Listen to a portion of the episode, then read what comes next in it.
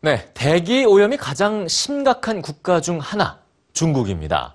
숨 막히는 중국의 수도 북경에서 한 환경운동가가 SNS에 사진 한 장을 올렸는데요. 세계를 뒤덮은 대기 오염의 현실, 뉴스취에서 전해드립니다. 북경에 사는 한 환경운동가가 트위터에 이런 사진을 올렸습니다. 공기청정 마스크를 쓰고 사진을 찍은 곳은 부엌. 두 대의 공기청정기를 모두 안방에 두고 잤더니 아침에 부엌과 거실의 공기오염이 해로운 수준이 됐다. 대기오염이 집 안까지 들어왔음을 보여주는 그의 포스팅은 영국의 가디언지에도 실렸습니다. 수만 명의 스모그 난민들이 도시를 떠나고 최근의 에어포칼립스로 인해 5억 명의 사람들이 먼지 이불을 덮고 있다.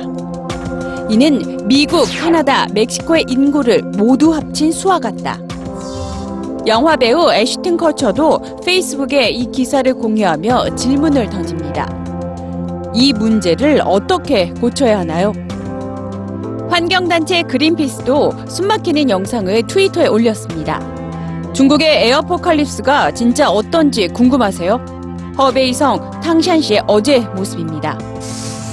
에어포칼립스는 대재앙 종말이라는 의미의 아포칼립스에 공기를 뜻하는 에어를 집어넣은 신조어인데요.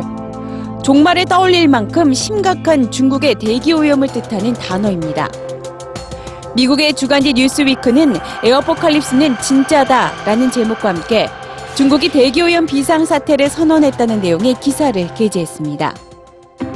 사람들은 대기오염 문제를 해결하기 위해선 정부의 적극적인 규제가 필요하다고 지적합니다.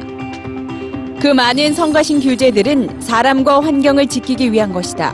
이 사실을 무시하면 치명적인 결과를 낳는다. 영국 일간지 텔레그라프는 스모그와의 전쟁 속에서 중국인들이 청정한 북극이나 아이슬랜드로 폐 청소 여행을 떠난다고 전합니다.